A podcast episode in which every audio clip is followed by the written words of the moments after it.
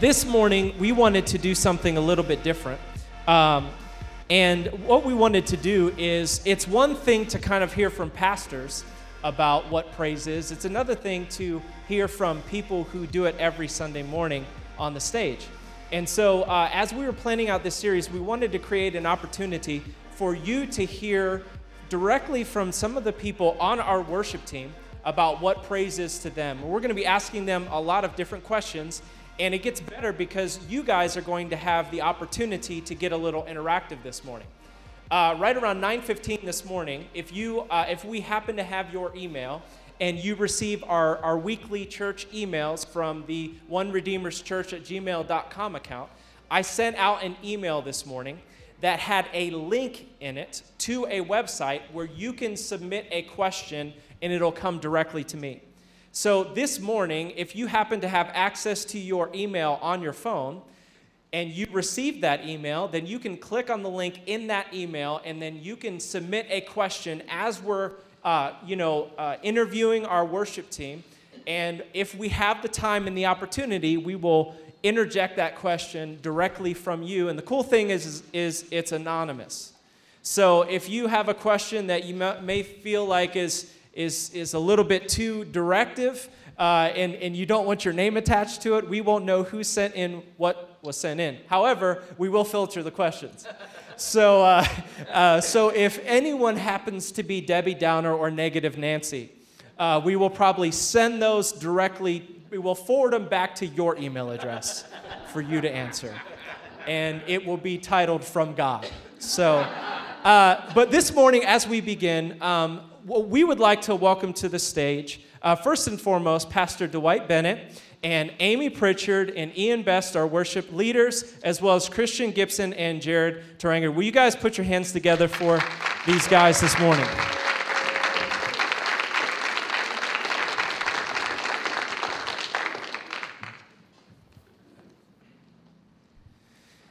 So, real quick, um, I just, before we even begin, they have a couple of questions that our staff and elders uh, came up with uh, that we felt like not only we wanted to know, but we felt like congregationally would be uh, in, in information that you guys would like to know.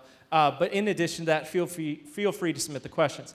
Um, the first question that I have, and I can pass the microphone around, but the first question I have is this is can you share about how you have personally been impacted by worship and when it took on significance in your life. How many of you guys know that, uh, you know, from the moment that you get saved, you may grow in your understanding of the power and value of worship?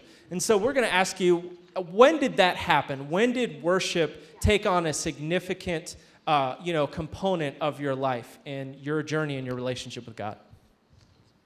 Okay, um, so I would have to say it's really from birth because I was born during a love feast that my mom and dad were had planned to have. Um, and yes, that was late 60s, early 70s, as you could tell by the title. Now we call it For Life Group. Um, back then it was a love feast. But really, it was uh, designed to um, just be a time where people would come together, read the word, praise, worship. So I was born into that. Um, my mom was always singing, dancing, playing the violin. Uh, sometimes dad would join in, and believe it or not, he was part of a choir for a long time. Um, so I guess you could say I grew up in a house of worship. Um, I think for me, um, I didn't grow up in a um, church going house. I just kind of was forced to go by my grandparents.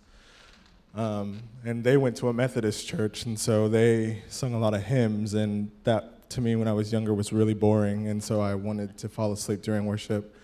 But I think when worship started to impact my life was when I started to go to youth group when I was about 11 years old, and they were singing these songs that we didn't sing on Sunday mornings, and they, the words that they would sing, and there was just something that I felt inside my heart, and it was just like this burning feeling that I like just couldn't contain it. And I think from then I've had this really wild journey of um, worship just in my private times, and being able to feel like I communicate better singing and, and worship than I do talking. It's good. And so um, I think that's, that's how it started for me.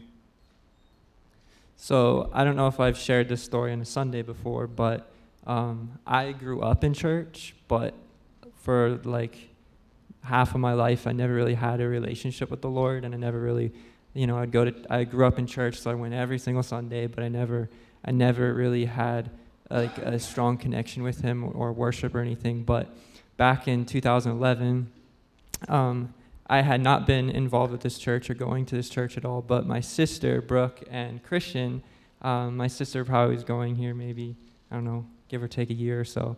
And they would always try to get me to come to the youth group, and they'd always try to, you know, get me to come, and I just refused to go, completely refused to go. I just did not want to go.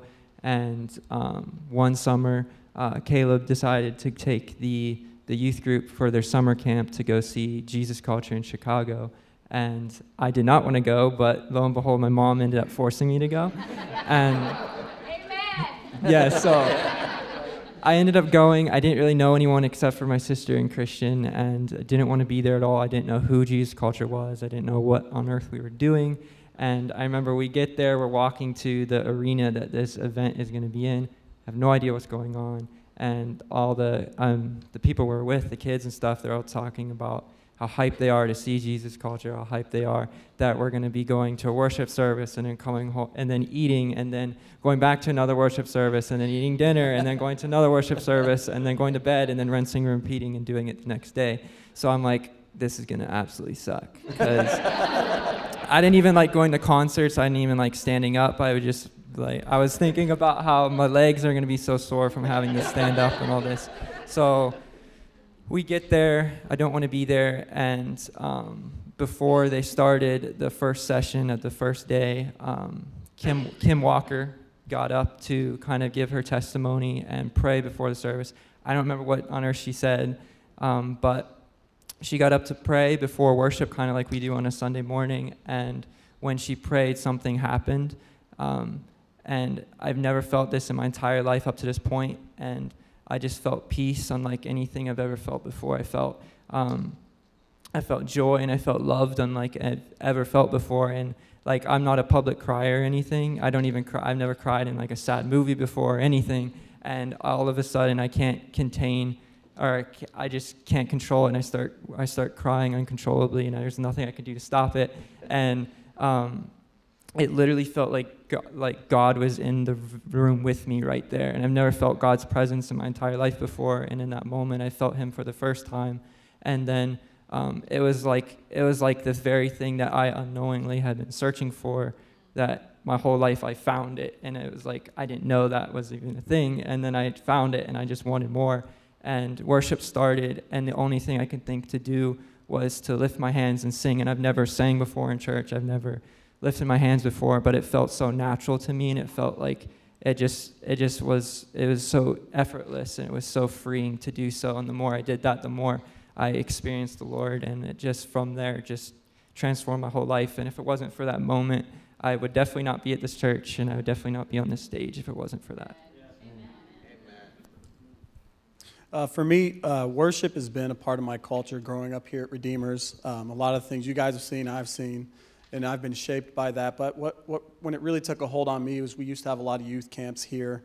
And for years, I was always, first off, I was always ready for the hype. I was like, you know, there's going to be a bunch of people here. But I would say it was probably when Tom Crandall was here um, speaking. He's the youth pastor at uh, Bethel Church. And it was in this moment of worship where, where God was like, you know, this is fun, this is great, but you can do this without this environment. You can go home and you can still have an encounter with God. And I was like, Are you sure? Because this the atmosphere is just so good, and you know it really took a hold on me. But prior to that, I've actually been on the worship team um, for probably 12 to 13 years uh, here at this church.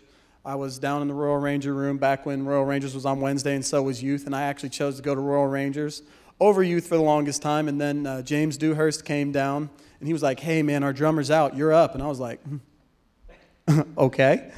And so that was, that was how I started on the worship team. And ever since, God has never, ever let me down. And there's always been a sustainable movement of the Spirit where you just keep going and you keep going. And the more, the more faithful you are outside of um, the atmosphere, the more the, just your expression grows. So for me, I've just been impacted for years from youth camps to Sunday mornings to everything that you guys have seen, I've seen it too. So.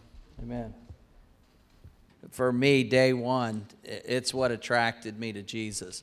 I, I've always been passionate about everything I've done. You know, I didn't, I didn't ever show up on Friday night that I didn't want to win. I've never done anything in life that I haven't been passionate about. And when I came to Redeemer Church and saw these crazy people worshiping the Lord, I thought, wow, they're not crazy, they're passionate. And it captured my heart. And the thing I would just say is, Dean Demas had a couple worship symposiums here, and uh, the other side was just packed with worshipers. And uh, I was blown out of the water in those worship symposiums. And, uh, you know, I've just never been the same. Uh, I worship when I f- wake up in the morning. I worship all day long. You know, it's the running joke everywhere I go. Yeah, he starts singing first thing in the morning. And uh, how can you not? Yeah. So, Another question we have is how do you pick your songs and prepare for when you're leading? This is for Amy and Ian. How do you how do you pick your songs? Is it just like a is it a Rolodex and you just kind of randomly select or what what's your process for that?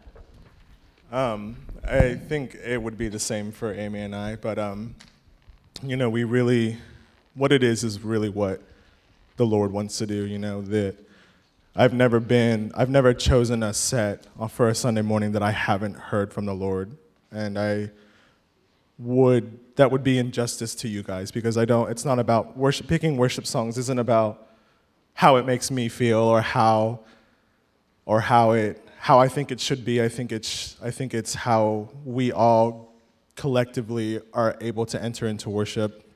And so I think one of the things is is just uh, really praying to the Lord and hearing the songs that He wants that may come to us. And sometimes that doesn't happen, but most of the times it does. But then we also, for me, I would like to correlate, you know, with what who whoever is speaking that morning, you know, kind of going off of that. You know, if they're talking about the goodness of God, I would want to talk about the. I would want to sing some songs about the goodness of God. You know, just to play off of the message that we're going to hear.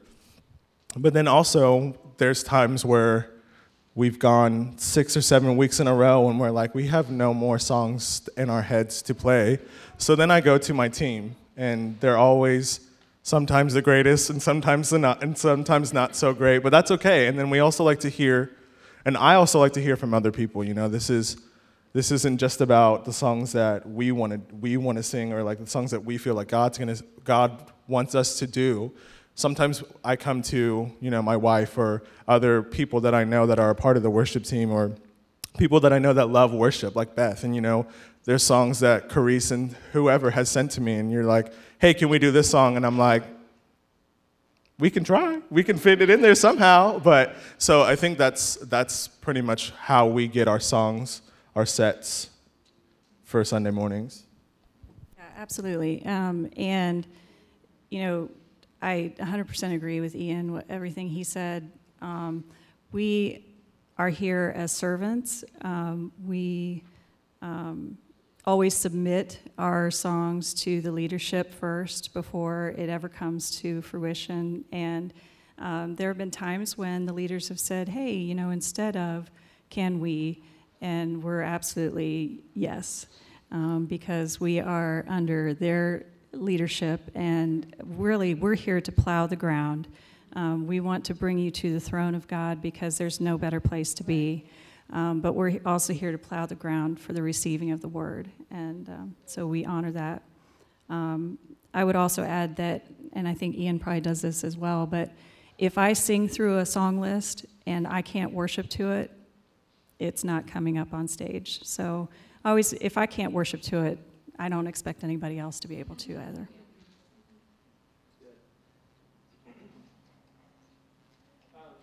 Another question that we have is everyone, some of the questions you guys have submitted are already in line. So uh, you'll hear those come out. But another question that we have is everyone has different roles on stage. Um, you know, obviously, some people are singing, some people are just kind of uh, background vocals or playing instruments. Uh, individually, what are your goals when you're up to play? Since I have the mic, yay. No. Um, well, first, uh, I already said one part of it is that all would be able to come and worship at Jesus' feet. Um, that's just my heart. Um, it's my heart's cry. It's, it's why I worship the way I do, um, because I want to be there. And selfishly, I want to go there regardless if anybody else wants to go there or not. But I know that all of us do, so I want to be sure that I'm uh, creating um, a platform for everyone to do that. Um, I also realize that my role now is to be a, a bridge uh, and a springboard for the next generation um, of worship leaders to launch off of and to move this family into um, the, the destiny of this church. So I also realize my role in that way. My, my role as a musician is always the presence of God. And um, right after the presence of God, is it's obeying whoever the worship leader is. You know, um, it, it's no different than people that go to church that always have their opinion about how things should be ran. When you're a musician, you're like, oh, we should do it this way. and you can be you can be right but be out of line, and God won't honor that. The presence of God will always respond when you are in line as a team.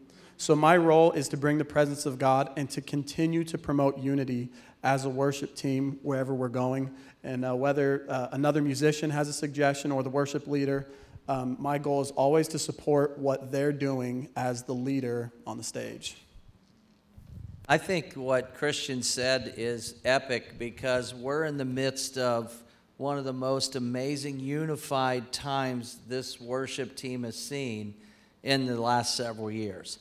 And this heart to be submissive is something that I'm going to be talking about next week. I'm going to do a message. Caleb pricked something in me on week two about your thrones. And I'm going to preach next week about how to get off your throne. Why do you need to get off your throne? But if these guys are all sitting, girls are sitting on their own throne, then it's going to be seven individuals playing a song that doesn't make any sense or bring in the presence of God. And so, exactly what Christian said, you know, there has to be a submission. And the ultimate submission is the entire team to me because the senior pastor is the senior worship leader. And because it's my responsibility to feel and sense the direction that God has for the service, and I'm sensing and feeling that all week long. And uh, so the idea of submission is critical. And the fact that these guys are, the, I mean, I'm telling you, the unity that is amongst this team right now and the choir, just listening to you guys participate in, over the last several months has been unbelievable. And but if there's no unity and submission up here, it won't translate out to here. And so I, I got you, buddy. and uh, this is like staff meeting. Everybody's like, ooh, ooh. uh, but the, the, I'm, uh, I'm commending right. Amy and her leadership, Ian, and the entire team on how they have chose to submit to one another. And uh, when I say Amy in that, because she's submitting also to the team and, and the giftings, and they're working together in a way that's just bringing an amazing anointing. And so that's critical of what he, or what Christian was sharing. Jared? So I feel like I have something that goes definitely in line with uh, what you guys were saying. Um, I just want to go maybe a little deeper. So uh, part of my role as a musician on stage is two things. The first is to honor the point, and then the second is to worship. And I feel like they both go hand in hand. So what I mean by honoring the point, mm-hmm. um, so if you think about everyone who's on stage is a part of a team. And a team is not made up of individuals who all have their own unique, um, what's the word I'm looking for? Their own agendas. They're not, they're not, we're not up here all with our own agendas. We're all not up here looking for the spotlight. We're not up here looking to, uh, you know, to show off or whatever. Like the worship team is supposed to be made up of um, people all within unity and people all um, in in the same in the same line. And part of what uh, honoring the point is, it's part of is what I'm recognizing that I'm not up here to be heard. I'm not up here to show off, but I'm up here to serve the leader and to serve. Uh, to serve the leader, to serve the church, and to serve the Lord. That the, the Amy and Ian have been given positions of authority and positions of leadership, and it's my role as a musician to back them up as much as possible and to make it as easy as possible for them to lead. So the way I honor the point is by doing just that, making it as easy as possible for them to, to lead the songs knowing I have the back. I honor the point by showing up to practice on time. I honor the point by coming to practice prepared, having listened to the songs, having practiced the songs, having done memorizing of different parts and different pieces and song structures and all this, all of that just so I can make it as easy as possible for the leaders to know confidently that I have their back, that they can, they can lean on me, that I can go where they want to go, that if they want to make adjustments on the fly, whether it's in practice or on stage, it's, I do all that preparation so that I can do that and so I can easily go where they want to go. I honor the point by not being distracting on stage. You know, it's not, the point isn't to play as many notes as I can, as fast as I can, just because I can. Like, that's not the point. So I honor the point by, you know, knowing when to play versus when not to play. The times of not to play are just as important as when to play.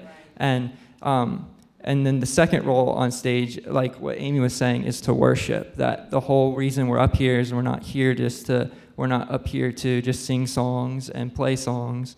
We're up here to praise and we're up here to worship the Lord. So my heart has to be that in everything I do. And this is where it ties into um, honoring the point. If I don't do uh, the preparation, I don't do the work before a Sunday morning comes up, then one or two, one of two things can happen, and both of which are not good. The first is that I can end up being distracted in worship, that I can be, we can come into a worship set and I can be focused on like, okay, so how does this chord progression go? Or how does this part I play supposed to go? How am I, what am I supposed to do here? What did Amy say she wanted to do? What does Ian, where did he say he wants to go? I'm thinking about all these other things instead of focusing on the Lord and thinking about him and pre- being able to press in. If I don't do that, then I just, I create like a separation and I make it so it's harder for me to get all in and it's harder for me to actually to let go and worship and not think about the music and do all this other stuff.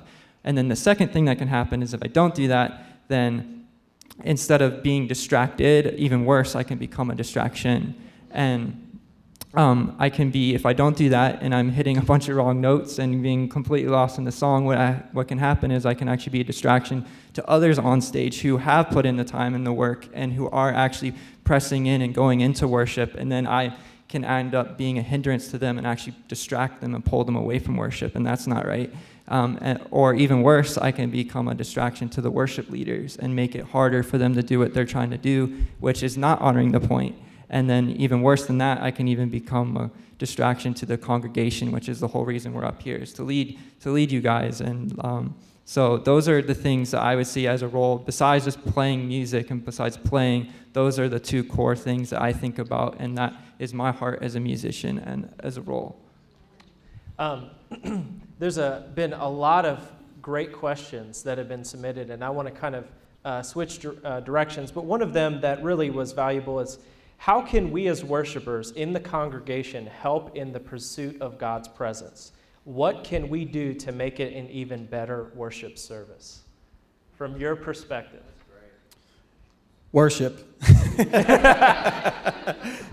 you know, it, that's a, that is a great question. How you guys, the, these last several months, I've been brought to tears um, when I hear you guys singing because that because we're releasing heaven when we sing, when we're declaring we're building the throne.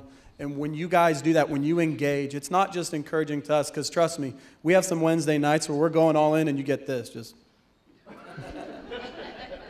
I mean, there's spirits being cast out, people being slain in the spirit, and there's people in the back row not engaging. And that can be, first off, discouraging, but second off, it's just a misunderstanding. So, what you guys can do is continue to engage, but not only that, but continue to want more. Don't be satisfied with where we were last week, like, oh, that was so good in worship. I'm going to go light this week. No, we want to keep digging, we want to keep digging, and we want to keep digging. So I think that's a great way that you guys can uh, just engage.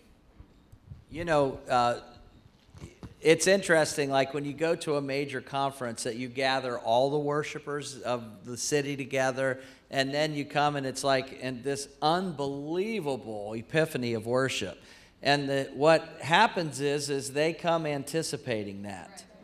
And so, what you can do, and what I can do, is we can prepare ourselves Saturday night, early Sunday morning, that when you hit this sanctuary, you're anticipating and expecting something that's going to be incredible. And when you do that, you're bringing your best. So you bring your best to the table and match it with what these guys are currently doing. I'm telling you, it's a can't miss formula.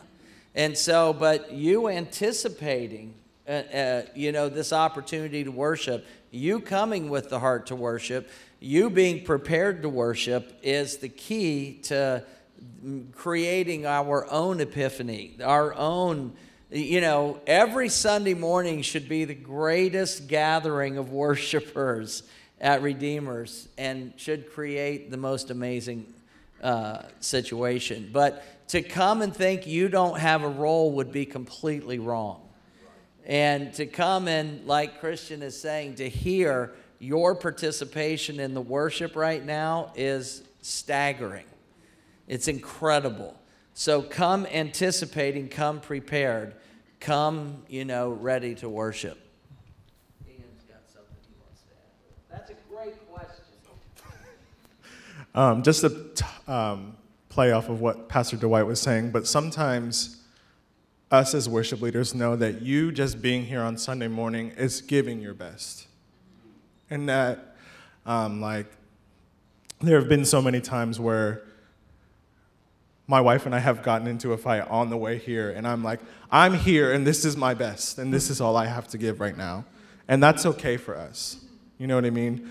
But what? Else, but the other thing is, is that, you know, another reason why I'm up here is because there's a freedom that worship, there's a freedom that I get in, in worship, and I want to portray that and want to be able for you guys to feel like you're able to be crazy and, and that you're able to just go after him wholeheartedly and not have a care in the world. And that's, and that's something that I long for you guys to do. And I, and I know that sometimes it takes, a, it takes courage and you have to muscle up the strength to sometimes even step out of where you are right now. And I think it was so amazing uh, the um, sermon that Caleb said last week. You know, the seasons that the season that we're in sometimes alter the way that we worship, you know? And so I just really want you guys to be able to come here and feel a sense of freedom. You know, I don't want you to feel like if you're jumping up and down, that I or Amy or anyone on the worship team is judging you because I'm probably already jumping up and down anyways. And so I just want you guys to be able to sense that freedom because it takes more courage and it takes more time just to think about all the things that you've been doing than just to let go. Because when you let go there's nothing that is holding you back and you're not thinking about anything but the lord. And so amen. I think one of the things that is important just to realize that in heaven there will be no stage. So that means that collectively we will all be worshiping together. And so you know what what removes the uh, concert concept is just your participation in building your individual throne. And all, and the corporate collective throne that we're building for the lord is made up of all of us doing that. And so there's it really is there you know the, the power of unity. Let's talk about spontaneous worship. Because i think that we have the privilege of being in a church that values that and goes after that. That is not normal in, in along across the church spectrum to, to enter into spontaneous moments. Uh, question from the congregation Can spontaneous moments be only instruments or musician led? I'm going to go ahead and answer and I'll let someone else do it. But um, I was talking to Pastor Caleb about this on Thursday. Um, me as a worship leader, you know, worship is worship, and it doesn't just have to be with our voices, it can also be with um, our musicians. And that's why they're up here. And I, as a worship leader on Wednesdays and on Sunday mornings, always encourage the musicians to, you know, take your time. Maybe, you know, we're only supposed to do this instrumental once or twice or twice. Maybe I want you to do it a few more times because I want you to be able to prophesy over us as well. It doesn't just have to be with my words, but also with a song. You know, I was telling Caleb sometimes it's hard. It, as a worship leader, you have to be able to decipher whether it's flesh or the spirit, whether it's your flesh wanting to do this song because that's, that's just what's on your heart, or if you're really hearing what the Lord is saying in that moment during a worship set. Because so often we can get we can get involved in the motions in the song that and in the song that we're singing and things can just start coming out and coming out and I'm not and I'm not saying that that's wrong but we have to be able to have a sense and the discernment of the Holy Spirit and what He is really wanting to do. So, to answer the question, it can be both musicians, music, and uh, instruments, and um, song and uh, voices. Yeah, they absolutely can be just music. A lot of times, worship leaders be like, "Hey, you know, I'm right here. Just whatever happens, happens." Which is some of our fun moments as a worship team because this is your this is where you put the pedal to the metal you gas it up. But you also have to understand that King David, a lot of times, would just play music.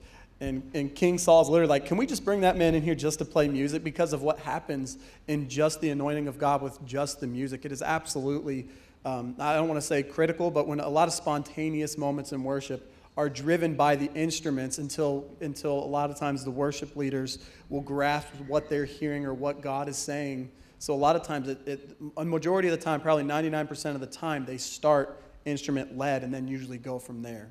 So, just to play off of that, uh, one of the songs that we have is, you know, not, you know, not is it just, you know, can you lead spontaneously, vocally or musically, but let's talk a little bit about uh, how we navigate through a spontaneous worship moment. Um, Pastor Dwight, you know, as worship is taking place, how do you and the worship team work together in those moments? Because I don't know about you, but uh, there have been moments where you know individually you may be sensing something as the worship song worship is like peaking at a point and you're like i want them to stay here. How you know without it being awkward how do you communicate back and forth with the team? Because they may be sensing something here you may be sensing something here. How do you work together to navigate through a spontaneous moment? Well how we navigate through is through respect and, uh, you know, I give them the freedom to go where they feel like they need to go. And then they give me the authority to then interject the place where I'm feeling it needs to go from that point. And so, um, you know, and spontaneous moments come out of the place. This is, I was thinking about this question Spontaneous moments come out of the place when you reach a level of the worship services where words are no longer applicable mm. to the place your spirit is at. That's like the psalms, hymns, and spiritual songs. There comes a place to where what we've done has got us to a place to where we're entering God's throne room. And when you get into his presence, sometimes the only thing left to do is to dance or to sing in the spirit or to you know navigate that to get keep us in the place where god is going to be in a reality place to us that maybe we couldn't get to on our own. And that's in a corporate setting. And so you monitor these things just in the sense of you know, uh, I've been on staff here for 30 years, and one of the things that I love to do is get to that place. And one of the things that I've practiced as the pastor is is to sense and to kneel, to feel and to know that that mantle is on my shoulders, and but to just have the freedom to to do that. Um, you know, uh, really, like I said, it's all about respect these guys put in all of this time to prepare us to get to that place. I honor that by allowing them to get there. Mm-hmm. And, uh, you know, very few times do I ask them to add a song or change a song because that's their mantle, that's their place of authority. There's sometimes the worship team sends me a list, and I'm like, I have no idea how this is going to get us anywhere. But uh, and then at the end of the worship service, I'm doing like they do in Africa when they say, My God. And you're just, I, I walk out of here and I go, My God, how did we get there? But I don't ever want to leave that, My God. Yeah. And so, you know, the spontaneous moments are a treasure. Hmm. And I mean, they are a treasure of getting to a place that you could never get to. You know, corporately is a whole different experience than individually, but it is an art. And I'm kid you not, it is an art to walk out these spontaneous moments. And uh, I'd like Amy to uh, to jump in on this because I've said this every place I go, and uh, so I'm going to give Amy a plug here.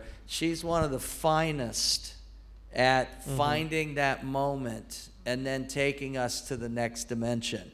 And so she does an amazing, an amazing job with that. Well, I, um, thank you, but it is only by the grace of God that I go there.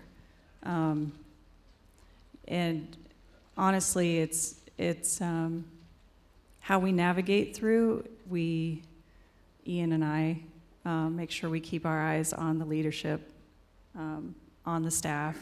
Um, we, it- you know, leading worship is really a mix of the pastoral and the prophetic. Uh, the pastoral is, is making sure that the people are entering in. The prophetic is making sure that we're aligned with what God is doing. And um, it can really be um, a good challenge um, to make sure because we can, uh, I could very easily fall into that place and just keep going and keep going and keep going. But if I lose everybody along the way, it's, it's all for naught. Um, that's something that I need to do in my quiet place, and I do in my, uh, you know, my own home. But um, it, how do you explain that place? It's just, it, it's such, it's just a, it's almost like your heart is just knit with God, and and I often feel like I just, you know, to, to just to touch the hem of Jesus' robe, and and I think I said last week because it just overcame me that you know it, it, he doesn't just want us to reach out for his robe; he wants to embrace us, and it's really true in worship. You know, he, he wants. Uh, he inhabits the praises of his people and, and he longs for us to have that closeness in worship with him.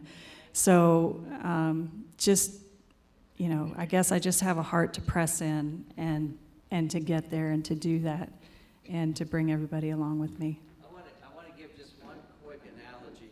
When you go to the doctor's office and then he's going to he's going to look at you and check you out, he can't hear your heartbeat until he puts the stethoscope in. And once he puts his stethoscope in, he puts it on your chest, he feels your heartbeat. Worship is a place to where we're putting our spiritual stethoscope in. And then when we get into that place of singing, we, you can faintly, and then when you get closer, it's boom, boom, boom, boom. And you just feel that in your spirit about God's heart. And then when you do it all together, everybody is seeking the heartbeat of God. And when you get there, you know it. And you know, and you you what also you know when you're not there. And you can press it, push it, manipulate it, do whatever you can. It's not there. But when it is there, there's nothing you can do to stop it either. There's So- an organic nature to sponta- spontaneous, and it's uh, Ruth Ward Heflin. She wrote a book called Glory about 60, she was a worship leader about 60, 70 years ago. She said, Praise brings worship, and worship brings glory. And ultimately, all we want is glory. Praise and worship are the means to get there. And, and glory surrounds his throne. And it is a reaction to something tangible. You know, the holy, holy, holy of the, the angels around the throne, that is in reaction. And so it's organic, it's not scripted. They don't pull a, a song, a hymnal out of their pocket like, okay, this is what we sing here. It's in direct response to what's experienced. That's why when we were in, off of Great Are You, Lord, that was a glory moment because no one told you to shout. No one told you to yell. No one told you to clap. No one told you to sing this- what you sang. That was glory. And that's ultimately where we want to go. And the spontaneous worship is actually glory. It's when it's, it is authentic and organic and it's reaction and it's unscripted. You can't manufacture spontaneous, as Pastor Dwight said. You know, uh, spontaneous worship manufactured is when people heard someone else singing a spontaneous thing and they're singing that. It's like, that's not you. And so, um, just, uh, I love that we, we do this. It's so valuable. Can I Um, add something to that? So, go ahead. Can I add something? Yeah. So I kind of just want to give like a practical example of like so we talk about all like the the thought behind it, but I just want to give like a practical example of like how I will navigate spontaneous moments. So first off, it simply just like anything, it just takes practice, and I think spontaneous moments are a constant learning experience for all of us. It's just like hearing the voice of the Lord. You're not going to just get it and then you're done. Like it's constantly learning and learning to develop that gift of being able to hear his voice. So I think it's no different with uh, with spontaneous moments. And a thing that I like to do and that um, like there's no magic formula for it, but the thing that I that I've been learning and that I've been doing a lot recently is what I'll do when we when I feel like we're hitting a spontaneous moment is I'll actually stop and I'll actually wait a second. And I, what I'll do is I'll actually I'll just listen. And what I'm doing is I'm listening for something or trying or trying to feel something. And what I'm doing is I'm listening to see if God's giving me something something specific to play in that moment, or I'm listening and feeling if he's moving on someone else on the stage and if he's giving them something to play or to sing out. And this kind of ties back into the honoring the point thing I was talking about earlier. Um, like, for example, let's say I feel like God's moving on the keys and God's giving the keys something to play, then in that moment, that is the point where that's where God's moving, and then that's the point that I need to honor. So, to honor that, I will compliment what they're doing. Or another example, God could be moving on the worship leader and giving them new, a new maybe a new chorus or a new melody or new lyrics or new uh, new words to say. So in that moment, that's the point that I need to honor. So my, my head has to be on a swivel, and I have to move to that, and then that's the point that I'm gonna, that I need to honor. And um, it just comes from just listening and like being like we're a team right? So we're all like we all it's we all can't be going like ian was saying in all these different directions. So what i would like to do is i just listen and wait. And one thing that i like to do a lot is i like to push and enforce melody whenever possible. Um, because if you think about it like just whether if you think about your favorite song for example um, whether you know it, uh, songs are recognizable by two things. They're recognizable by lyrics, if you read them, or more often than not, songs are recognizable by the melody and how it feels and how the song feels. If you think about your favorite song, someone humming the song, they might not sing the lyrics at all, but you recognize, hey, that's this song, that's that song. So what I'll do is I'll try to enforce and push that whenever possible, because also on the spiritual side, words have power to them, and I want to be able to give the give if the leader's singing something new i want to be able to give that something to ride on and give that something that so that those words carry more weight with it. And i'll do that by maybe playing the melody exactly or playing a variation of it or giving the melody some harmony or giving it something else. It could be something completely different and giving it whatever i think honors the point the best giving that giving those moments as whatever i think is necessary to get that point across. Yeah couple of uh, congregational questions. What are the different expressions of worship? Um, you can actually listen to last week's message. We talked about all of those praise expressions. Uh, then, if you didn't happen to be here last week, um, another one was, you know, talking about, you know, if I feel at a loss for words or just soaking in the Spirit of God, is that okay? Because I don't want to disconnect from worship. That's the reaction to to the glory. It's okay. That's called a selah. That's called a moment where you can just like even Jared said, you know, if in the middle of spontaneous time, can I just pull back? That's okay. God's not going to be upset by that, you know. Um, and so uh, here's a couple other questions.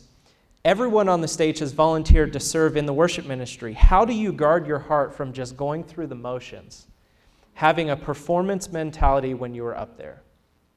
Um, for me, both on Wednesdays and Sunday, mornings, for uh, my worship team for Wednesday nights, and then it's for second Sunday. I pretty much have the same people. So for me, it really matters what 98% of my life looks like off the stage because I only live 2% on the stage. I get, I just want to give you that analogy, but it matter, the 2% on the stage doesn't matter because it has, my, has to be aligned with the 98% off stage.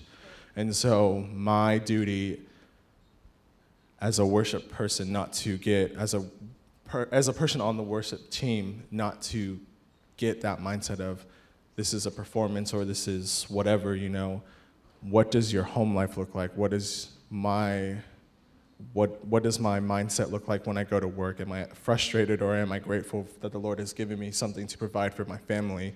Am I being the best husband that I can be? Am I being the best dad that I can be? Am I being the best servant to this house that I can be? Because ulti- ultimately, worship being on the worship team is servanthood. So, like Dwight said, I wouldn't want to do anything as a leader that I wouldn't ask somebody else to do. If someone's asking me to go clean a toilet, then I'm going to go clean the toilet. You know what I mean? And I would not expect this anything different from the worship team. And we are all one. There's no higher level than, than other. We honor Dwight because he's the lead pastor of this house. But when it comes to me and my worship team, I'm not greater than anyone else. They all have a gifting that God has given to them, and we all respect that as one. And so for me, it, mat- what, it matters more off the stage than it does on the stage. So that's how I um, operate. Yeah. How do you guard your heart from just going through the motions, having a performance mentality when you're up there? So I think of in 2 Samuel the story of is it Uzzah? Uzzah? Um, he is the gentleman who um, made the unfortunate mistake of Yeah. mishandling the ark, um, and he mishandled the, lo- the glory. Mm. And so that brings a gravity to what I do. Um, and I understand the importance that God puts on worship. Um, worshiping, how, how I can't perform Mm. when I am ministering to an almighty God. I give him my best because that's what he, he deserves, but I can't just go through any kind of motion because I love him too much.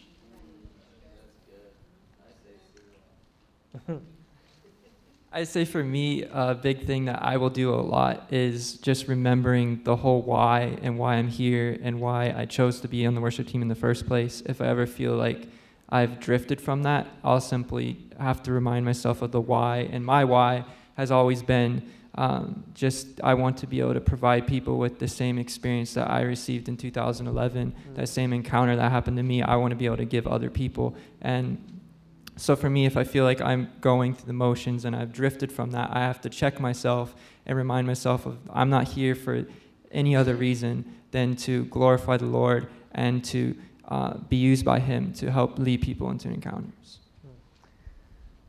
Go ahead, Caleb. I'll just say this. You know, there's times the worship team, we pray every Sunday morning in my office, and there's times I know that several of them, the week has just beat them up.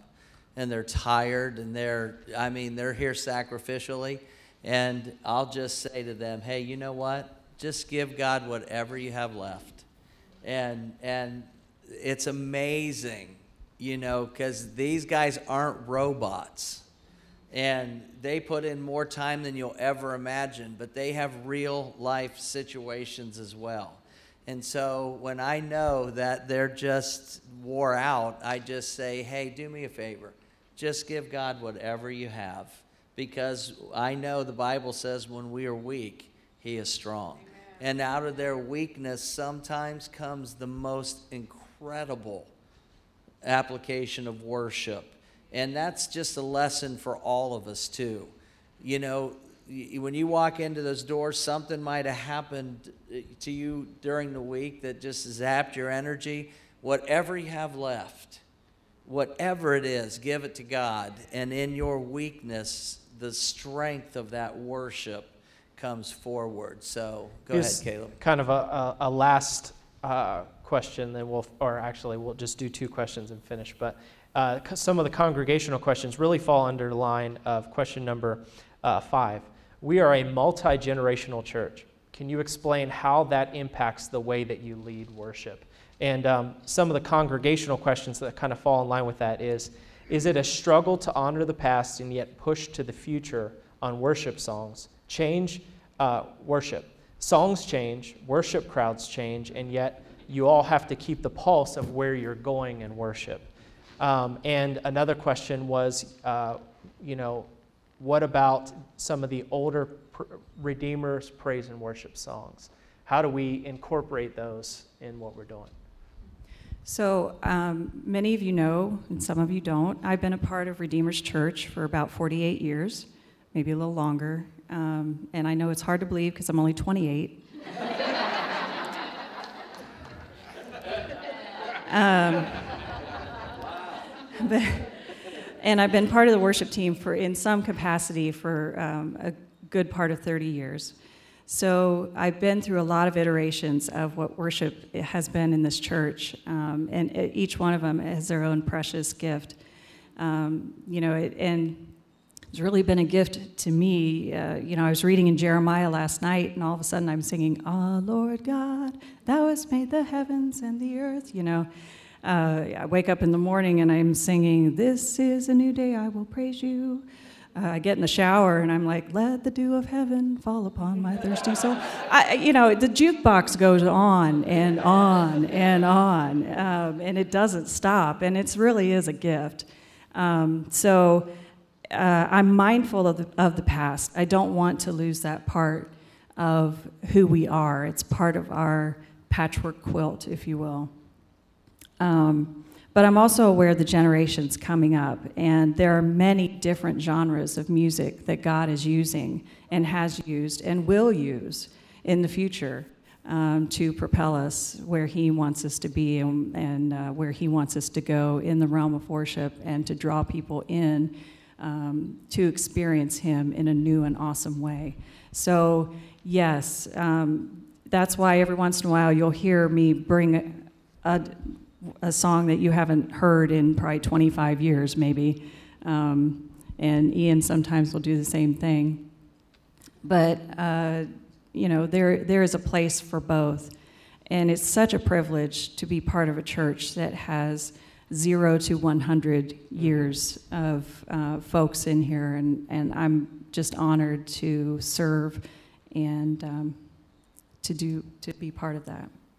I think that just uh, brief interjection, I think you know that has to be a conviction or a value of the worship leaders because you know primarily they're going to be selecting the songs. I know that Ian and Amy really value that.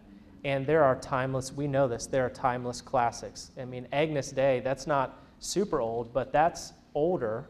You know, uh, I Exalt Thee, we sang last week. There are songs that uh, have, are trigger points, you know, for us.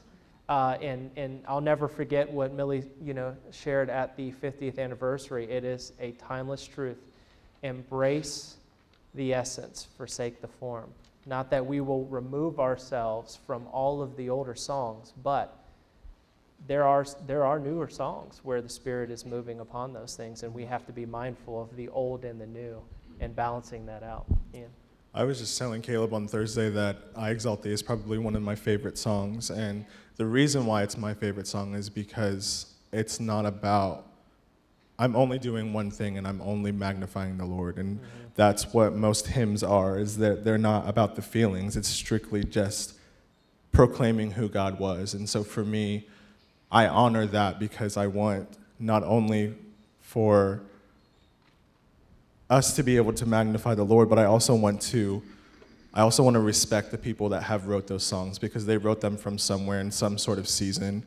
And I also want our church because I realize that they're multi that we're a multi-generational church and however I've not been here that long, you know, but I've also have seen a lot and I've also have grown a lot and so I want to be able to honor you as a church. And so I want you to be able to hear some new songs, but also recognize the songs that we sing. Mm-hmm. I sent Agnus Dei to Amy this week, and I said, Hey, what about this song? And she's like, It's an oldie, but it's a goodie. And I said, I love the oldies because. Yeah. As we have to respect our elders, as we've, as we've grown up hearing, respect your elders, we respect the songs that are older mm-hmm. because they have wisdom and they give us an impartation that sometimes these new songs may not have those. And I'm not saying that new songs are bad, but the oldies will always have a special place in my heart just because they've, they've only been to magnify the Lord and to praise the Lord's name. Uh, last questions. Um, number one, are you going to write your own songs? And two, you know, if people have a desire to be a part of the worship team, what's the process for that? last, last week, if you don't know, Jesse wrote, was it the Romans 11 song that we sang? How Um, many of you enjoyed that song? Yeah. Man, I'm telling you, the second or third time through that song, we were we were on our way to Mars. It was incredible Mm-hmm. yeah. how that was, but that, that's that's in. There's lots of songs that they are written, and we sang one of Ian's. Uh huh. Yeah. And we will do it again soon, Yes. So won't we? Um, no, I, I, in sitting down with each one of the worship team members, it's amazing how many um, are writing and that God is just filling them over and over again with, with new songs and, and old, you could call them old lyrics, but they're fresh because the word doesn't go stale Yeah. right. you know so um, it's an exciting time it's an exciting time for our worship um, it's an exciting time to hear what's coming from the hearts of the singer songwriters that are part of the team and um, i'm excited for the future Um, I'll say for me that I do write a lot of songs. However, I don't share them very often because I've had a fresh perspective of the songs that I've the songs that I have written are songs that are feeling songs, and for me, I want to be able to write a song that's based off of theology. You know what God has said. You know, being able to being able to sing a song and you guys being able to reference it through the Bible, being a, going being able to sing the Revelation song and going to the book of Revelations and knowing why Yeah. we're singing it, singing Romans 8 or whatever it is, because uh, Romans 11, and we're being able to go to Romans 11 and see where that where this song's coming out of. Psalms 23, all of these songs, and I and that's I have a lot of songs, but uh, they're not shared because they're for a personal time of worship rather than a corporate time of worship. And then the second question was. Uh, if you have a desire to be a part of the worship team, um, what's, the proce- what's the process for that? Um, the process is to be a member of the church, first and foremost. Um, we need to know you um, just as well as you need to know us and, and know our congregation and, and um, what we do here for praise and worship. Um, I think the next part would be you letting us know that you're interested. And then the part three would be you come in and have a tryout. Um, you sing for us or you play for us, and we hear your heart as far as worship is concerned and what your interest is and then we go from there. Should we close or, or can we ask one more question? What do you think? I, I'm, I could talk about worship all day, but let, let's do one more. Okay, I love this question, that's why. And it came in late, and I was just like, man, we're becoming more and more a multicultural church. Is there a way to make our worship multi, more multicultural as well? Yes. Selah. Yeah. No, absolutely. That's that's a great question, and um, yes, there there are songs. Um, like I said before, there are many different genres of music that can be. Uh, can, that can facilitate uh, the Holy Spirit working in our congregation. It's not just one specific cookie cutter stamp. Um, so that's that's another exciting thing that we're not just multi generational, we're multicultural, and um, so that's another part of this that we are gravitating towards, moving towards more of, is uh, finding those gems that will bring us all um, into that uh, place of worship, and regardless of the genre, um, eh, but looking more at the um, more diverse, maybe styles uh, that are out there. So we're always giving thought to new. And, you know, to, to know that as far as my knowledge, I mean, all of these things that we are, I want you guys to, or encourage you to honor the point of where we are. You know, uh, just in worship as, as at large, you know, uh, these types of conversations weren't, have not always been the case, but they are conversations that we're having and things that we're, we're thinking about and trying to you know, uh, plan out and be a part of. And so that's really encouraging. Caleb, I just want to say Yeah. this. This will be my last comment. To me, worship is a lifeline. Worship to me is a lifeline to stay alive in ministry. There are times in my life when I have prayed the last prayer, I've counseled the last ounce of energy, I've preached out of nothing. Uh, I've seen little children who are as poor as can be with ratty clothes in Africa, uh, and, and I've seen it all, and it takes it out of me. I mean, sometimes there's absolutely nothing in me. And the only thing that's my lifeline to ministry is worship. And it's the only thing that brings me back to a place of centering me to say, okay, I can do this again tomorrow. Yeah. Because I, my focus when I worship is on the one who is able to do exceedingly more than I can ever imagine. And it comes off of me and my mm-hmm. weakness and my tiredness and my emotional doneness. But when you enter that place of worship, something just dramatically and drastically, automatically changes. Amen. And so for me, worship is a lifeline to stay focused to, to minister. And for those of you who are giving out, you know, you're never going to get back from those you're giving out what you're giving. The only way to get back what you've given is to get it from God. And worship is that lifeline that keeps us to be able to minister. Amen. Worship is powerful Amen. in a hundred different ways. Amen. And we could talk about worship for the rest of the year. And so, will you guys just stand with me as we close this morning? Can you guys put your hands together and just honor our worship team? And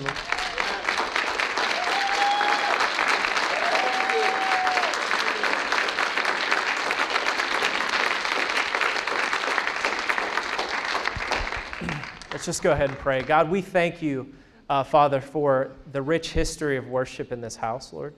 God, we thank you for the future of worship and where you're going to take us. God, I pray that you would enlarge, Father, each and every one of us, our senses and our awareness of God, where you're going to take worship in this house, Lord, and that we would be able to get in line with that. And Father, we would be able to flow in unity, God, as we build your throne.